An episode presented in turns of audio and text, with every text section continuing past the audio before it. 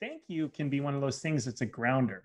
Like it's like, okay, I don't know where the hell we're going. I don't know what the hell is happening here, but thank you. And and if you keep coming back to that kind of like that tenet of like, I'm grateful for this, I'm grateful this for this wild experience, it kind of gives you a place to remember um, that you're doing it to open your mind to something new, right?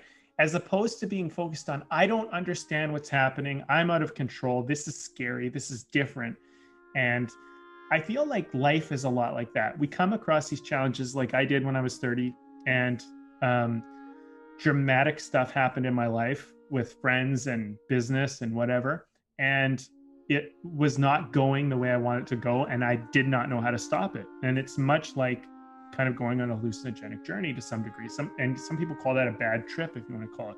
But a bad trip is often the best trip hidden behind a bad a bad trip, in my experience.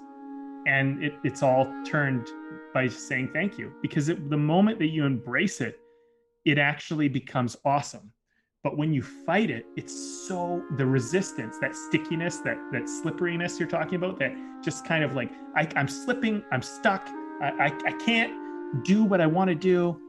Um, you let go of that and you go like well what if i'm not in control and this is okay and i can kind of go with the flow of this